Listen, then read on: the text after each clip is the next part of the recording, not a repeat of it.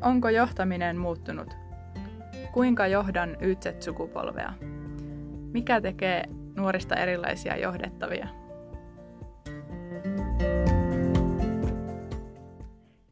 No niin, Hilkka. Mitä meillä tänään on tulossa, kuule? No joo, tietysti aika usein olen jo sanonut tämän, mutta kyllä mä luulen, että tänään se on taas totisesti totta. Eli nyt ollaan kyllä niin, kuin niin ytimessä meidän hankkeen näkökulmasta kuin vain voidaan olla tänään tämän päivän sen vieraan kanssa. Kyllä. Ja saadaanko me ihan niin kokemusasiantuntijaa tänne mukaan? Joo, joo mä luulen, että tota, no, henkilö saa itse toki kertoa lisää, mutta että luulen, että hän on kyllä ollut nimenomaan siellä evoluutioeturintamassa edelläkävijänä, kun on alettu puhumaan näistä niin kuin nuorten johtamisen erilaisuudesta, että, että onko sitä vai eikö sitä ole. Mm. Se on mielenkiintoista nyt kuulla keskustelun myötä sitten, että mitä tässä on tapahtunut aikana, mutta että pitemmittä puheitta mm. tervetuloa Mikael meidän podcastiin ja voitko esitellä vähän itseesi?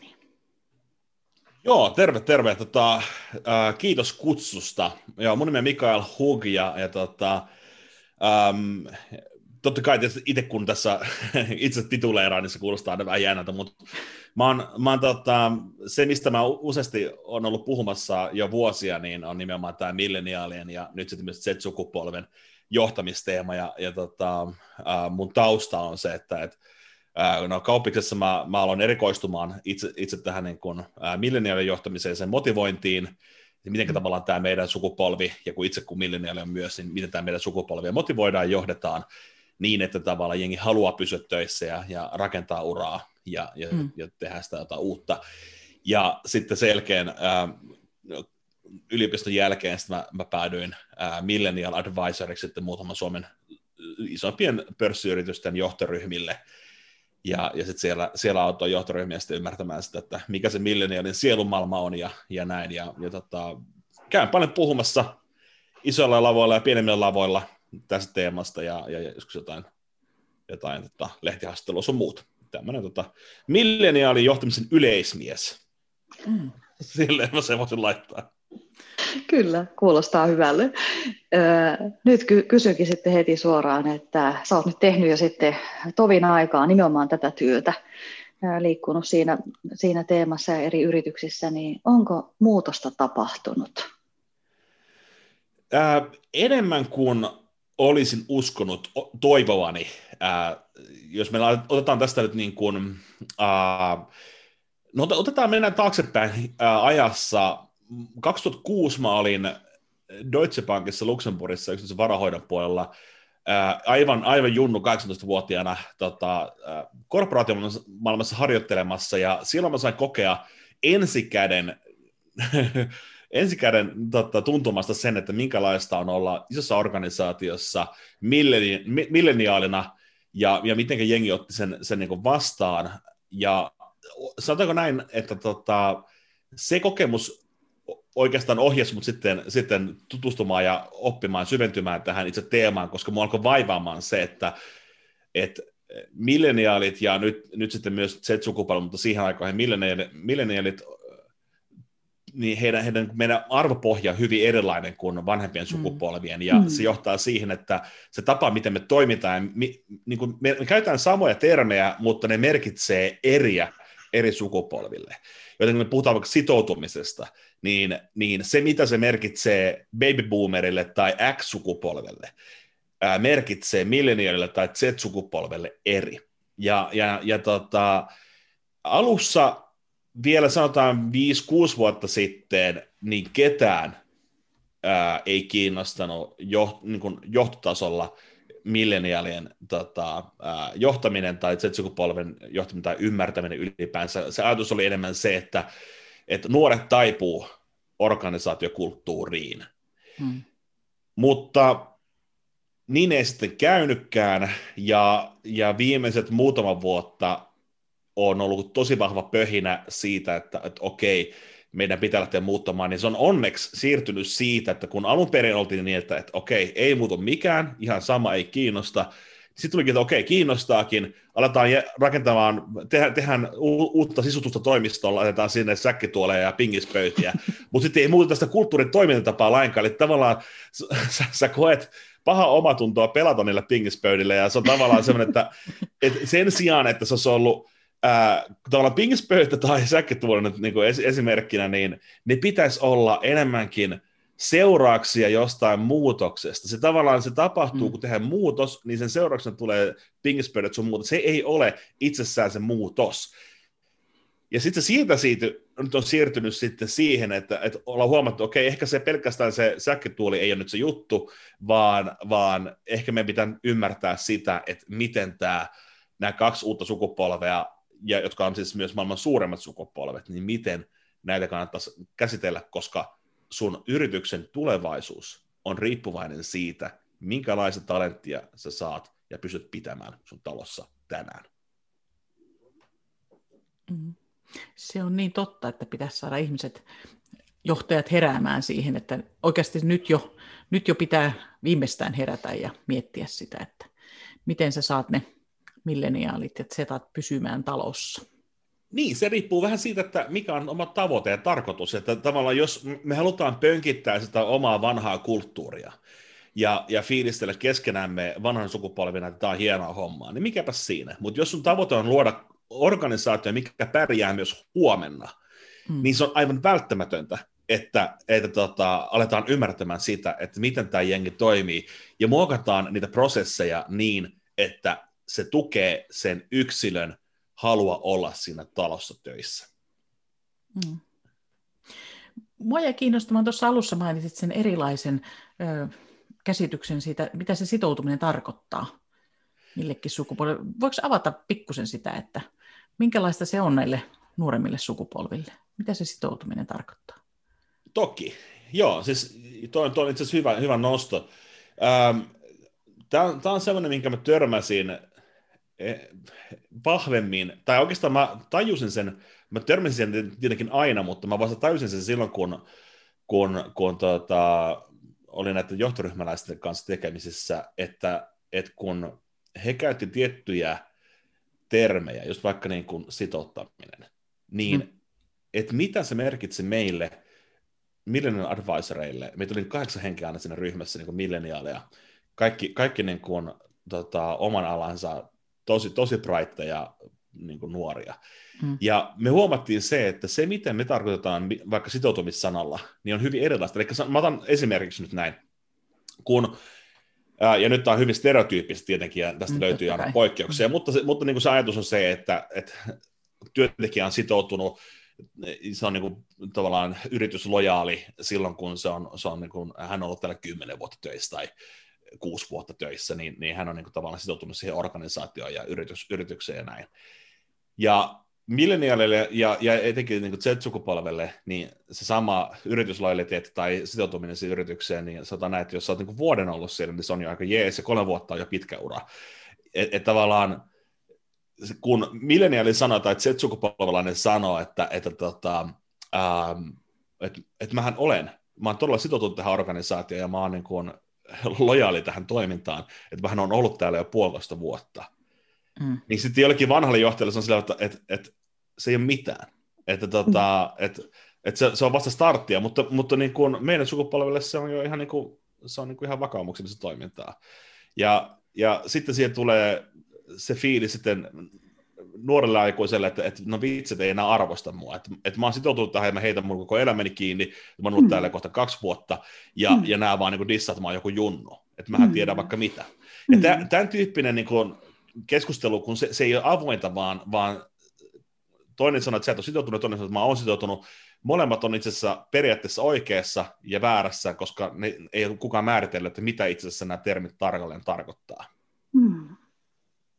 Ja sitten jos näitä ei aleta avaamaan, jos ei näitä, näitä avata tai keskustella mm. tai sanotaan, mitä näitä sulle tarkoittaa, niin sitten se on semmoisessa jatkuvassa tämmöisessä niin kuin, tavallaan piilevässä, piilevässä niin kuin vastoinkäynnissä, ja, ja se, esitä, se tuo se kitkaa esiin, ja sitten ei haluta enää olla sitten siinä organisaatiossa. Joo, toi on kyllä todella ytimessä olevaa. Jos ajattelee sitä, että usein on varmaan perinteisesti ajatellaan niin, että no Esimerkiksi jos ajatellaan osaamisen kehittämistä, henkilöstön osaamisen kehittämistä, niin voidaan ajatella, että no ensinnäkin määräaikaisia ei välttämättä heidän osaamisen kehittämistä, siihen ei kannata niin kuin satsata. Tai tosiaan toinen, että jos on ollut vasta kaksi vuotta, niin, niin ei vielä ikään kuin pääse siihen osaamisen kehittämisen putkeen samalla tavoin kuin he, jotka on ollut sen X vuotta. Eli sehän näkyy itse asiassa tosi monessa asiassa se ajattelu, jos, jos ja kun tosiaan noin ajatellaan, että, että kyllähän varmasti tämän päivän nuori, niin sitoutuu niin kuin kuhunkin työtehtävään koko ajan tosi paljon ja ikään kuin jotenkin, miten sen sanoisi, valitsee sen työpaikkansa joka päivä. Että, niin. että tota, funtsii, puntaroi sitä, niin kuin, ja sehän on todella sitou, se on niin kuin tietoista miettimistä, että haluanko mä olla täällä vai ei, niin sehän on todella sitoutuvaa silloin, kun se nuori pysyy. Kyllä, jo, jo juuri näin, ja se mikä siihen myös vaikuttaa on se, että ähm, millenialit ja Z-sukupolvelaiset lähtökohtaisesti ajattelee urakehitystä ja sitä niin kuin yrityksessä olemista oppimisperiaatteen mukaisesti. Eli tavallaan se, että kun ylennyksiä on aikaisemmin jaettu aikaperusteisesti, eli sä oot ollut täällä, siis nyt taas hyvin, hyvin niin kuin näin niin kuin yleisellä tasolla, mutta siis niin kuin yleislogiikkana on se, että kun sä oot ollut meillä puolitoista vuotta tai kolme vuotta, niin sitten sä saat tämän tämän ylennyksen, kun sä oot ollut kymmenen vuotta, niin sä yleensä oot tuolla ja täällä asemissa. Ja taas sitten meidän sukupolvelaiset lähtee ajattelemaan se sillä tavalla, että, että nyt mä osaan nämä asiat, mun kuuluu saada ylennys, jotta mä pääsen oppimaan seuraavia asioita. Ja tämä vaikuttaa myös sitten siihen tavalla yrityksen lojaliteettiin, että, että tota, haluaa valikoida sen mm. yrityksen vielä huomennakin työn, työnantajaksi, e, eikä lähde vaihtamaan sitä. Et hyvin monesti, kun sitä no, sanotaan, että niinku nuoret, nuoret aikuiset on sellaiset, että ne niinku kyllästyy nopeasti ja siksi ne lähtee vaihtamaan, niin se on just, just sitä, että kun se van, vanhempi sukupolvi lähtee siitä, että me halutaan sitottaa niin kuin aika, niin kuin aikaan kiinni, että, että sun pitää olla riittävän pitkään täällä, ja totta kai niin pärjätä, mutta niin kuin, että sä et voi ylentyä heti puolen vuoden jälkeen. Mutta toisaalta miksei voisi? Jos mm. oikeasti on oppinut sen ja on terävä tyyppi, niin miksei, miksei mm. voisi? Että se pitää mennä aina sen, että ei se ole mikään meritti olla kymmenen vuotta samassa organisaatiossa, vaan meritti on se, että mitä kaikkea sä oot oppinut, kuinka paljon paremmaksi ihmiseksi oot tullut, kuinka paljon sun oma osaaminen on vienyt sen yrityksen toimintaa parempaan suuntaan. Ne on merittejä. Ja se on se, mitä meidän ja nuorempi Z-sukupolvi arvostaa. Hmm. Kyllä, ja kyllä jos ihan tuohon ylenemiseen niin sanotusti, tai, tai miksi sitä nyt sanokaan, niin, niin kyllähän nyt jotenkin ihan, jos ajattelee ihan niin kuin hyvinkin rationaalisesti sitä, niin jos haetaan vaikkapa e-, esimiestä, niin kyllä mä nyt väitän, että aika usein se, joka ei ole vielä täysin leipääntynyt, eli ollut 15 vuotta siinä siinä niin kuin asemassaan, niin, niin on niin kuin, ehkä voi antaakin enemmän se nuorempi, joka on ollut vähemmän aikaa, niin kuin laittaa itsensä täydellä enemmän peliin. Tokikaan tätä ei voi yleistää, mutta että nimenomaan toi, että niin kuin murtaa ne, ne niin kuin normit tai ajatukset, että se pitäisi jotenkin aina mennä tietyn kaavan kautta, jotta. Mm, kyllä. Kyllä. Joo. No, Miten sä näet, että, että joo, tässä nyt on puhuttu tästä oppimisesta ja sen mahdollisuuksista, mikä on tärkeää ja tietysti ihan aivan välttämätöntä tänä päivänä ihan, ihan jokaiselle meistä, koska tämä maailma on niin kompleksinen ja muuttuu niin valtavaa vauhtia koko ajan ja se vauhti varmasti pysyy tämmöisenä muutostahti. Että on se oppimisen mahdollisuus, mutta että mitä muita seikkoja sä oot havainnut itse siellä milleniaalien tai z sukupolven edustajien niin kuin odotuksissa työelämään? Onko se oppimisen mahdollisuus? Mitä muuta? Mitkä muut asiat on tärkeitä, jotta on valmis sitten niin kuin tekemään töitä sen nimenomaan se organisaation eteen?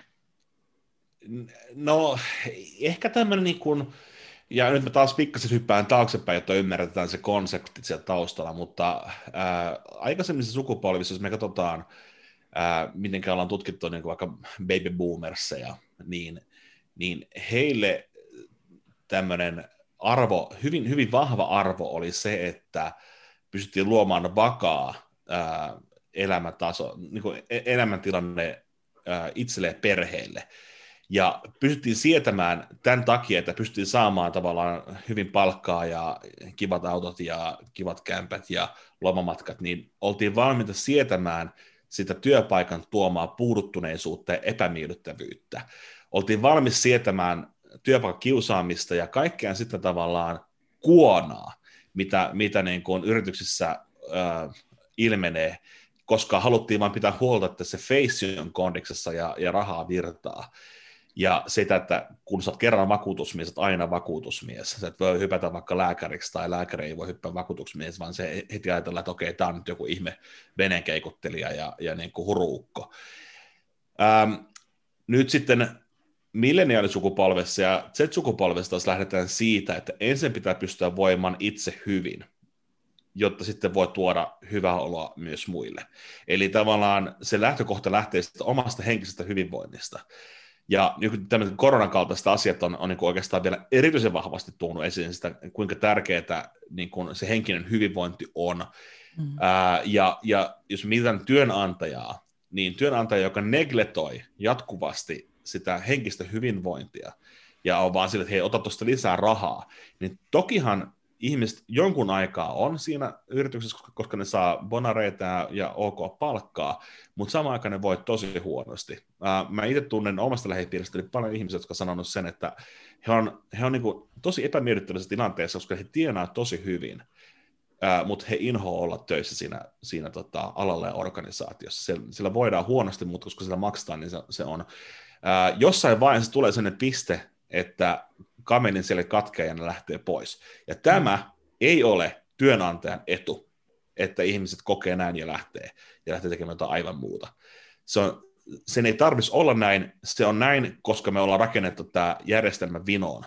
Jo, ne, mutta jos pitää vaikka startuppeja, joissa taas ei ole varaa maksaa ihan valtavan korkeita palkkoja, niin siellä on jouduttu lähtemään ihan uudesta kulmasta liikenteeseen, ja niin vaikka meidänkin yrityksessä, että meidän pitää tehdä työyhteisöstä niin mukava, että siellä halutaan olla, vaikka se palkka on ehkä pikkasen vähemmän kuin mitä se niin kuin muilla isommissa yrityksissä mm. vastaavasti voisi olla. Mm. Ja ihmiset viihtyy siellä, niin kuin etenkin nuoremmat, nu, niin kuin nuoret aikuiset viihtyy siellä, koska tota, ää, se lähtee ensisijaisesti siitä, että sun pitää itse voida hyvin. Sulla pitää olla vapaus ää, vaikuttaa siihen sun omaan välittömään työntekoosi.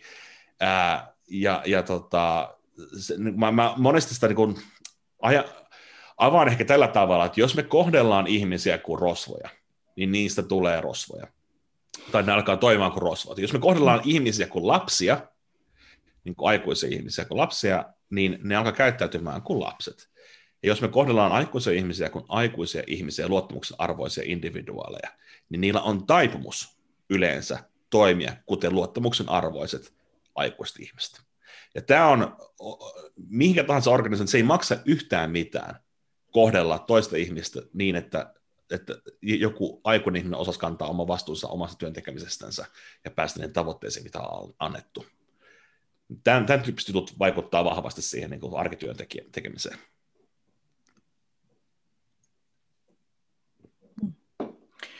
Tuo on kyllä niin tärkeää varmaan ihan kaikillekin, kaikillekin meille toi, että töissä, töissä voisi hyvin, että pääsisi sitten eteenpäin.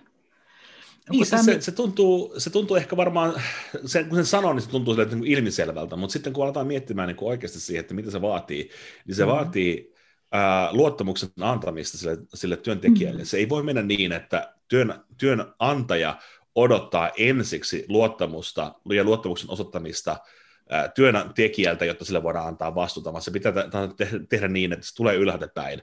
Et sanotaan, että hei, tiedetään, että sä oot ihan fiksu tyyppi, me ollaan palkattu, koska sä olet fiksu tyyppi niin tähän duuniin, me ei oltaisi mm. muuten otettukaan sua tähän näin. Ja, ja tota, mikä on sun mielestä paras tapa tehdä tämä sun duuni? Jos tarvitset apua, sen suunnittelen tai haluat meiltä guideline, niin toki annetaan. Mutta jos sä haluat ajatella sitä itse ja miettiä, että millä tavalla sä pääset parhaiten näihin lopputuloksiin, niin kokeile ja katsotaan, miten sinne käy. Me luotetaan suun. Ja tämä on joskus iso, iso kynnys organisaatiossa, mm. mutta tämä vaikuttaa siihen hyvinvointiin merkittävällä tavalla ja vaikuttaa siihen, että mikä teidän yrityksessä vaihtuvuus on. Mm, kyllä, ja varmasti juuri se, se, että sitten kun on vaikka pitkään työelämässä olleet henkilöt, sitten lähi, lähijohtajia tai johtajia, niin, niin ei usein edes enää ehkä muisteta tai hahmoteta, miten moni asia loppujen lopuksi kiertyy nimenomaan siihen luottamukseen sen työntekijän näkökulmasta. Mm. Et, että tota, monetkin sellaiset kyse, kysymykset sieltä johtajuuden, johtaja ö, suunnalta niin saattaa niin työntekijästä nimenomaan välittömästi näyttäytyä epäluottamuksella. On, ja sitten siinä on myös se, että jos sä oot ollut pitkään esimiehenä ja, ja tota, sä oot antanut luottamusta alun perin, ja sitten siellä on jotkut ihmiset väärinkäyttänyt, koska sitä tapahtuu, mm. niin sitten se kohdistetaan yhteisölle, eli tämä koko sille sukupolvelle, että mä en luota mm. teihin kehenkään, koska kaksi, Matti ja Mervi, oli epä, mm. epäluotettavia ja ne käytti väärin sitä luottamusta, mikä annetaan. Se pitäisi, ja tämä on, tämä on hankala, koska tämä tulee niin kumpua mm. sisältä, ja se on, se on niin alituista toimintaa, minkä me opitaan. Mutta se pitää aina, pitäisi lähteä aina ajattelemaan sillä tavalla, että jos, jos se Matti käyttäytyy epäluottamuksellisesti, niin se on Matin ja sun ongelma lähinnä. Mm. Mutta se ei ole jonkun toisen liisan ongelma, joka käyttäytyy taas asiallisesti. Ne on samaikäiset tyyppejä, tulee samoista taustoista, mutta ne on jokainen individuaaleja.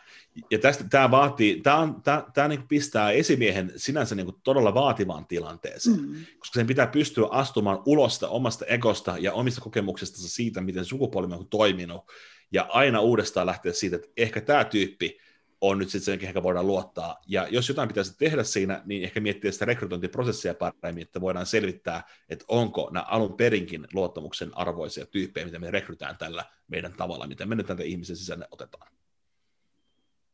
Mm. Mitä tuosta tuli mieleen, että kun arvoista on myös puhuttu milleniaalien kohdalla, että ne arvot on, vaikuttaa eri lailla, niin pitäisikö se arvokeskustelukin olla siellä rekrytoinnissa mukana? Tai onko se nykyään mukana? Kyselläänkö sitä?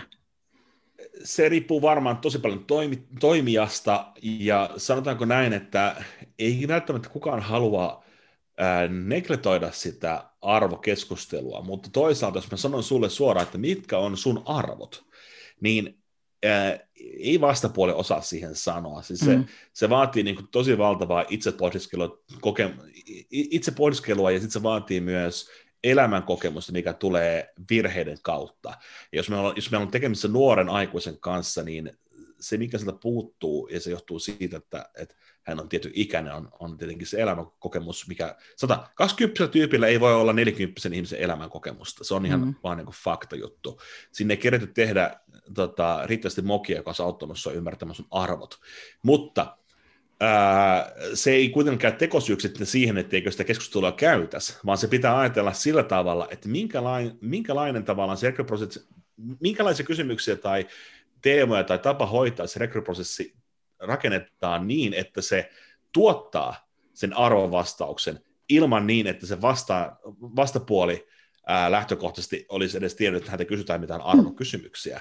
Eli tavallaan me tiedetään se, että jos me halutaan etsiä ää, tota, tota, ihminen, joka etsii vaikka tämmöistä ää, niin vuodeksi duunia, ja sitten se haluaa lähteä vaikka vaihtoon, vaihto, vaihtoon muualle päin maailmaa, niin me pystytään muokkaamaan meidän kysymykset niin, että me löydetään sieltä se, että hän, hän on tämmöinen niin kuin lepponen kaveri, joka, joka haluaa nyt hetken aikaa tehdä jotain ja sitten menee eteenpäin. Me nähdään sieltä se arvo, että sen arvo on nyt tällä, tällä hetkellä olla duunissa ja, ja se on sitoutunut about noin vuodeksi näin.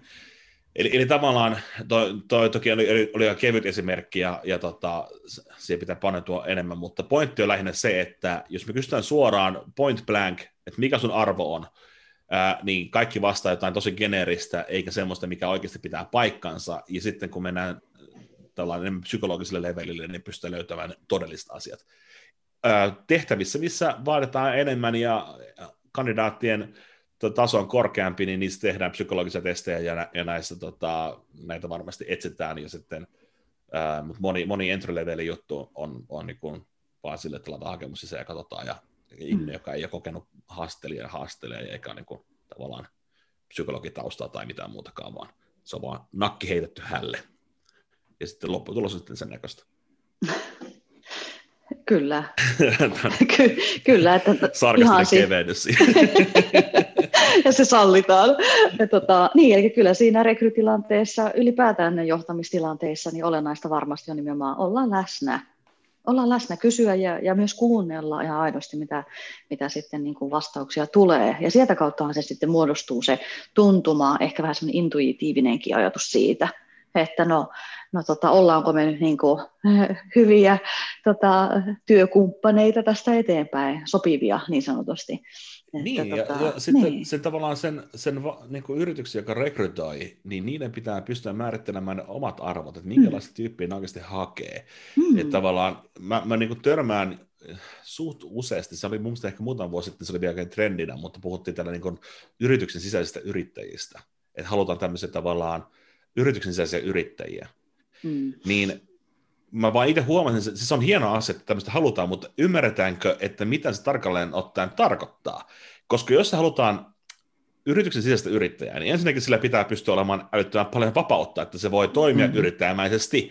Mitä vapaus tarkoittaa on tietenkin se vastuu, mutta se, että, että silloin, silloin sen, äh, ne esimiehet ja johtajat ei voi periaatteessa puuttua sen niin kuin arkitoimintaan, koska sehän on yrittäjämäinen tyyppi. Mm. Ja sitten se tulee tekemään aika paljon myös virheitä siinä, koska se kuuluu yrittäjyyteen aika vahvasti, että me mokaillaan ja me mennään kantapää, äh, niin kuin, kantapään kautta ja perseidellä puuhun. Että et tavallaan jos, jos yritys ei ole ok tämmöisten asioiden kanssa, niin alkaa kyttää liian nopeasti tuloksia, että toimiko tätä vai mm. eikö, ja tavallaan tuomitaan sitä epäonnistumisesta ja, ja yrittämisestä, niin silloin ollaan sahattu ää, omaa oksaa hyvin, hyvin nopealla ja vahvalla temmolla, ja, ja se tulee backfireaamaan. Eli jos me halutaan yrit, yrittäjät yrityksen sisälle, niin täytyy ymmärtää, että mitkä ne negatiiviset puolet siihen yrittäjämäisen ihmisen sitten kuuluu, ja ollaanko me niiden asioiden kanssa ok. Mm. Tuo tulee vahvasti myös tuo kokeilukulttuuri ainakin sinun puheesta ja se, että epäonnistua saa. Et niin tota, onko se semmoinen, mikä tulee sieltä kumpua täältä milleniaaleista myöskin? No kyllä on, on varmasti. Siis sanotaan näin, että äh, silloin kun menin kauppikseen, niin tämä meidän tota, johtamislaitoksen proffa sanoi näin, että kun hän kysyi, silloin kun mä tulin, niin kysyi, että kuinka moni teistä on ajatellut lähteä yrittäjäksi, niin sen 70 pinnaa käsiä nousi pystyyn. Mutta sanotaan, että silloin kun hän itse tuli kouluun, mm. silloin joskus pari 30 vuotta sitten, niin sanoi, että kun tätä samaa kysymystä silloin kysyttiin, niin ehkä kaksi pinnaa nousi käsiä mm. pystyyn. Eli tavallaan se muutos näkyy siinä, että kun me, se, se hyvinvointi lähtee itsestä, niin sitten moni on ajatunut siihen ajatukseen, että jos organisaatiot työnantajat ei mahdollista mun henkistä hyvinvointia, niin mun on rakennettava oma, oma firma, jotta mä pystyn elämään mukavasti nauttimaan työnteosta ja omasta elämästä. Ja se johtaa sitten tavallaan tämmöiseen niin yrittämäiseen malliin. Ja siihen liittyen niin on sitten tämä kokeilukulttuuri nimenomaan, että tavallaan enenevissä määrin ihmiset on alkanut huomaamaan se, että on ok epäonnistua, kun yritetään uutta, ja jos me mietitään, että miten me muksuna opittiin kävelemään, niin kukaan, edes usein Bolt, ei oppinut kävelemään ja juoksemaan kaatumatta.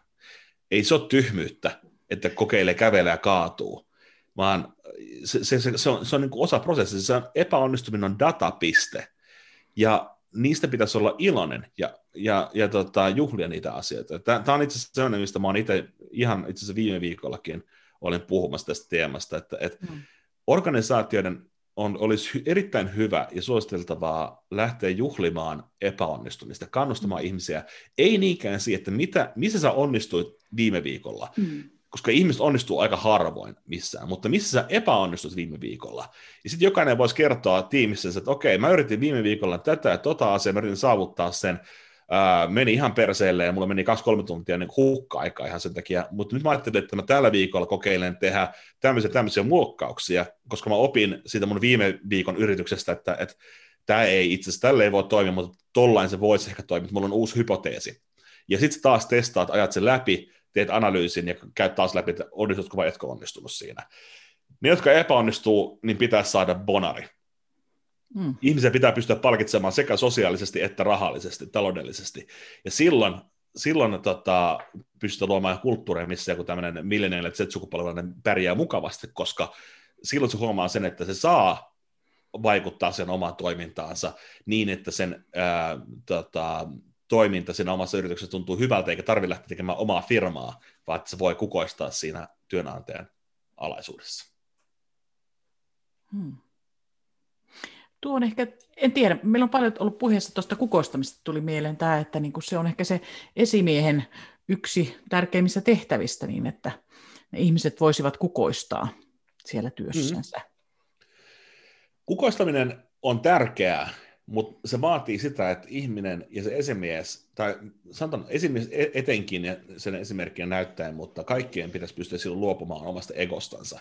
Mm. Että tavallaan se oma ego tulee vaikuttamaan ja vaikeuttamaan siinä kukoistuksessa.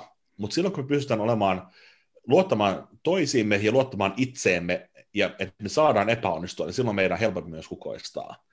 Ja, ja tämä on, se, se, se kanssa on helpommin, helpommin sanottu kuin varsinaisesti tehty, ää, mutta, mutta tota, siitä se käytännössä lähtee, että, että meidän pitää pystyä poistamaan se niin kuin, oma ää, egomme haittaamasta sitä, sitä prosessia. Kyllä, ja silloin se vaatii toistoja. Toistoja siinä, että tota, täytyy niin kuin lähijohtajankin niin kuin jaksaa niin sanotusti, vai vain niin, kuin, niin sanotusti kannustaa ja, ja tsempata.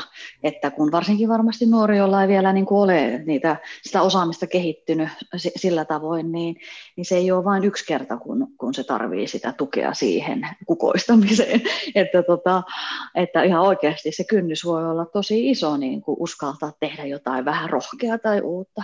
Että, että niin kuin kannustaa siihen ikään kuin jatkuvasti, eikä ajatella niin, että no kyllähän mä sitä sille yhdesti jo sanoin, että anna mennä vaan. Joo, joo, joo, joo, ja siis tässä, tässä, tässä päästään nimenomaan tähän siihen epäonnistumisen palkitsemiseen. Eli se vaan, että jos mä sanon, että jos mä sanon vaikka mun työntekijöille, että hei, että ei mitään, että kokeilkaa vaan, mutta mm. sitten oikeasti, oikeasti mm. sitten tavallaan, jos joku epäonnistuu, niin sitten se kokee, että siinä kulttuurissa sitten niin kuin se downgradeataan mm. se tyyppiä ja, ja näin, niin ei, ei ihmiset uskalla tehdä sitä, mutta silloin kun se lähtee siitä, että avoimesti jokainen melkein suorastaan pakotetaan epäonnistumaan viikoittain, joissain asioissa. Mm. Se tehdään, tehdään niin kuin avoimesti, ja se on sillä, että no niin, että, että esimieskin yritti tässä jotain, mukaan aivan huolella naurataan sille asialle, että mietitään, mikä voisi auttaa ensi viikolla mm. uudestaan sen korjaamisessa ja näin. Että tavallaan semmoinen niin kuin, että se, se, se, vapauttaa sitä tunnelmaa, se, se lähtee se kirjaus, ja sitten se, että kun niitä palkitaan rahallisesti, sanotaan näin, että, että sä, sä mokasit jonkun projektin, koska sä yritit tehdä jotain niin kuin vähän hienompaa kuin mikä sitten loppujen onnistukaan, niin sitten sillä vaan antaa bonare, että hei, tuossa on sulle lisää fyrkkaa, kiitoksia, että yritit, vaikka se tällä kertaa onnistunut, niin nyt se ottaa vähän fiksumpi, ja nyt sä ymmärrät paljon paremmin, ja seuraavalla kerralla katsotaan, mitä sitten käy. Jotta muut ihmiset näkee, että hetkinen, että toi tyyppi, joka yrittää kaatuu, ja se tienaa paremmin, se käy hienommin lomilla, paremmat palkintomatkat ja sun muuta, että ehkä mäkin voisin nyt tässä vähän jotain vähän viritellä, ja katsotaan, mitä käy niissä saattaa vahingossa tulla nimittäin neroleimauksia, mitkä vie sen yrityksen ihan uuden levelille. Ää, mä tähän lisään vielä Jeff Bezoksen, joka sanoi tuossa, katoin sen jonkun tämmöisen seminaari vastikään, ja se sanoi, että hän on käyttänyt miljardeja dollareita epäonnistumisiin. Ja hän on todella, todella tyytyväinen, että se on näin. Mm-hmm. Koska sitten sitä välillä aina löytyy semmoisia mm-hmm. aivan loistavia juttuja, mutta sanotaan vaikka että pets, pets.comi aivan täys feili, siihen meni ihan tajuttomasti rahaa, ja, ja se luotti vaikka mitä, ja se oli vaan se, että hei, tämä on hyvä asia. Ne, niin pitkään kuin me epäonnistutaan, niin me ollaan menossa oikeaan suuntaan, koska mm. silloin me ihan pakostakin tullaan välillä myös onnistumaan. Mm. Mutta jos me halvaannutaan siihen toimintaan, sen, me halvaannutaan sen, sen epäonnistumisen pelosta, niin myöskään mitään niin kuin merkittävää onnistumistakaan ei tule. Sitten se on enää mar- marginaalista kehittämistä, ja se ei tule riittämään enää tulevaisuudessa. Mm. Niin, se, se kuuluu siihen prosessiin ihan yhtä olennaisena, ihan yhtä tasavertaisena kuin ne onnistumiset, ne epäonnistumiset. Joo, ja, ja Joo. Sitähän, ne, sitähän ne onnistumiset tulee, kun ensin Kyllä. epäonnistutaan hirveä Kyllä. kasa. Mm. Kyllä, on. Joo, ei, ei varmaan pääse siihen onnistumiseen. Eihän kukaan pysty niin kuin, äh, rakentamaan esimerkiksi taloakaan ilman, etteikö siellä niin kuin joku menisi pieleen että no, kukaan, niin, että, että kyllä se... Ja, ja on... jos pystyy, niin sitten se on marginaalista kehitystä, se ei ole riittävää. Juuri näin, että kyllä jos, sitä jos tulee perustalo. Jos onnistuu, niin se on epäilyttävää. Mietitäänpä vaikka niin suomalaistakin tutkimustyötä, että tavallaan kelatkaapa, jos akateemisessa maailmassa olisi yhtä kireetä tämä mm. epäonnistumisen pelko kuin mitä yritysmaailmassa on. Mm. Miettikää, että, että tutkija ei saisi epäonnistua omissa tutkimuksissaan ää, vaan se pitäisi onnistua yhdellä kerralla täysin oikein. Mm. Se on täysin epäuskottavaa, että semmoinen tutkimus, missä ollaan tehty ää, j- joku tota, hypoteesi testaus, analyysi, ja sitten, no joo, että ei tässä tullut mitään virhettä, tämä meni ihan täydellisesti niin kuin ajateltiinkin. Niin se on vähän silleen, että no nyt ei ehkä ollut hirveän laadukas tutkimus, että, että mm. kyllä siinä kuuluu tapahtua virheitä, ja jos jos akateemisessa maailmassa sallitaan virheiden teko, niin ehkä me voidaan yritysmaailmassakin sallia virheiden teko sitten. Näin mm. se itse laittaisin. Tuo on varmaan tosi hyvä pointti myös tosiaan tuonne yrityselämään. Ja tuossa katsoin, että me ollaan puolisen tuntia tässä nyt juteltu, ja haluaisin sulta Mikael tähän loppuun vielä kysästä, että kun me ollaan ihan niiden lähijohtajien kanssa tekemisissä, niin mikä siellä on muuta kuin tämä, että voi erehtyä, voi, voi epäonnistua, mutta mitkä ne olisi ne tärkeät asiat nyt, jos miettii milleniaalia ja Z-sukupolvea, jota on siellä työelämässä jo, että mitä sen lähijohtajan pitäisi ehkä huomioida, pitää mielessä heidän kanssaan? Niin, eli tämmöisen niin käytännön. Käytännön ihan niin kuin, mitä voisi, niin. No, no kyllä mä, niin kuin, mä ottaisin, mä, mä esittelisin nyt mä teen tämmöisen hypoteettisen tiimijohtamistilanteen, eli sulla on, mm. sulla on esimerkiksi tiimi, niin mä, mä esittelisin sen tämmöisen tavallaan just tutkijamalli tyyppisen niin epäonnistumis. Mä itse käytän sitä, sitä paljon ja, ja tota, se on semmoinen, mikä poistaa sen egon siitä. Eli just se, että sen sijaan, että sanot, että minä, minä Mikael nyt tässä lähden kokeilemaan jotain ja toivottavasti tämä onnistuu, niin se asettaa hirveät paineet siihen, niin sitten sä koet itsesi henkilökohtaisesti epäonnistujaksi, jos se ei menekään oikein. Mutta jos sä laitat sen tämmöisen tutkijamalliin, missä sä ajattelet, että okei, äh, mulla on hypoteesi, äh, mulla on tavoite joku, mulla on siihen hypoteesi, miten se toteutetaan, mä teen testauksen vaikka viikon kahden, ja sitten mä teen niin tulokset, katson, miten se kävi, ja sitten mä päätän, että oliko sitä onnistunut vai eikö onnistunut keissi, niin silloin se poistaa, sä oot tavallaan niin tutkijana siihen prosessiin liittyen, vaikka itse oletkin se toteuttaja, mm. ja silloin se poistaa sen niin kuin egon tuoman pelon ja se, että sä leimaudut loseriksi ja epäonnistujaksi, vaan, vaan sä oot enemmänkin vain eksperimentoija. Niin mä, mä laittaisin niin kuin käytäntö, ihan käytäntönä se, että et, et viikoittain harjoiteltaisiin epäonnistumista, vaikka tämmöisen tutkijamallin käyttää, että käytetään ihan selvää runkoa, ää, jotta jokainen voi käydä läpi, että mitä tehtiin, mitä kokeilin, miten kävi, mitä meinaan tehdä seuraavalla kerralla sitten uudestaan tämä on yksi semmoinen, mikä toimii hyvin, ja mikä siinä on myös on, on hienoa, että se on oikeastaan sille ei mitään väliä, missä kohtaa organisaatio tai tiimi on, koska jokaisella organisaatiossa olevalla ihmisellä on individuaali näkökulma siihen yrityksen toimintaan.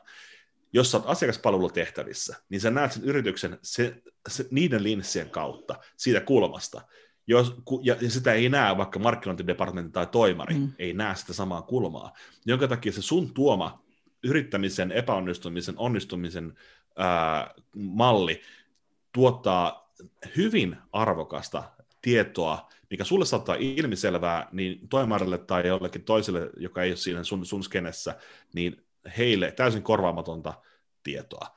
Ja siitä syystä niin kun se, sitä ei tarvitse ajatella, että okei, no me ei ole tämmöinen think tank, think tank porukka, vaan meillä on vaan tässä aspassa, niin ei se haittaa, se on ihan hyvä asia se on yksi konkreettinen juttu, mitä mä laittaisin, eli tänne viikoittainen epäonnistu ja nostetaan kunniaan. Mm. Ja sitten toinen, mikä, mikä niin kuin, minkä mä toisin isona esinä, on, on se, että ja tätä tehdään Googlella. Ähm, Tämä on harjoitus, missä, missä lähdetään niin päin, että ajattele, että huomenna meidän liiketoiminta, mitä me tehdään, olisi laitonta niin miten, me, mitä meidän pitäisi tehdä näillä meidän nykyisillä resursseilla uudelleen käyttää, että me voidaan silti kasvaa ja tulla vahvemmaksi organisaatioksi. Ja jos tämä tehdään niin kuin tämmöisen niin kuin nuoren tiimin kanssa, missä on no, paljon niin kuin milleniaaleja ja Z-sukupolvelaisia tyyppejä, niin koska ne on tottunut, ne on, ne on niin diginatiivi jengiä, ne on tottunut etsimään tietoa, ne on tottunut elämään jatkuvassa epävarmuudessa, niin se tapahtuu aika luontaisesti, että ne alkaa kelailemaan, että hetkinen, no meidän pitäisi varmaan tehdä tämmöistä tollasta asiaa ja tehdä tämä näin ja noin päin. Ja itse asiassa sieltä saattaa löytyä aika mielenkiintoisia uusia oivalluksia, mitä ei koskaan mietittykään. Että itse asiassa noinhan tuo tapahtuukin. Mitä tämä auttaa, niin on se, että niille tulee luottamusta niille nuorille tyypeille, että vitsi, että ensinnäkin A, täällä kuunnellaan meitä. Me, me saadaan tehdä niin kuin, ihan mielenkiintoisia uusia niin ajatusjuttuja, ja meidän mielipiteitä kuunnellaan, ja niitä saattaa tulla oikeasti arvokkaita asioita, ja se semmoinen sitouttaa tosi vahvasti ihmisiä siihen organisaatioon, ja B, se johtaa just siihen niin itse toteuttamiseen, että, että joskus se saattaa olla sit se, että okei, no mä teen himasta duunia ja otetaankin vaikka uma, umasta meille joku tämmöinen etätoimisto ja mä teen sieltä näin ja noin, niin sitten me pystyisi tehdä niitä näitä asioita. Eli se pistää ihmisen myös kelaamaan sitä omaakin rooliansa siinä organisaatiossa. Niin tämän tyyppisiä juttuja on. Viimeisenä on se, että, että tota, kohtele toista ihmistä vastuunarvoisena, vastuuta kantavana, järkevänä, fiksuna aikuisena. Niin sen, tapa, sen, sen tyyppinen tapa, kun toimii, niin, niin yleensä se saa vasta kaikua siihen omaan, omaan sitten mm. actioniin. Mm. Siinäpä meillä onkin sitten miettimistä, mutta toi on toi viimeinen toi mm. ihmisen arvostaminen, luottamus, mitä kaikkea siihen kuuluukaan, mm. niin se on kyllä niin tärkeä asia, että mm. päästään mm. eteenpäin. Mutta kiitos Mikael kovasti tästä keskusteluhetkestä ja me saatiin taas Mirvan kanssa paljon pohdittavaa ja mietittävää, että miten Kyllä. näitä viedään eteenpäin tuonne meidän mm. projektissa myöskin näitä. Mm. No niin, laistavaa. Toivottavasti vielä apua. Mukava oli olla mukana Joo. tässä. Kiitoksia. Kiitos. Kiitoksia. Tämä podcast on osa Ytset-sukupolvihanketta, jota rahoittaa Euroopan sosiaalirahasto ja hallinnoi Jyväskylän ammattikorkeakoulu.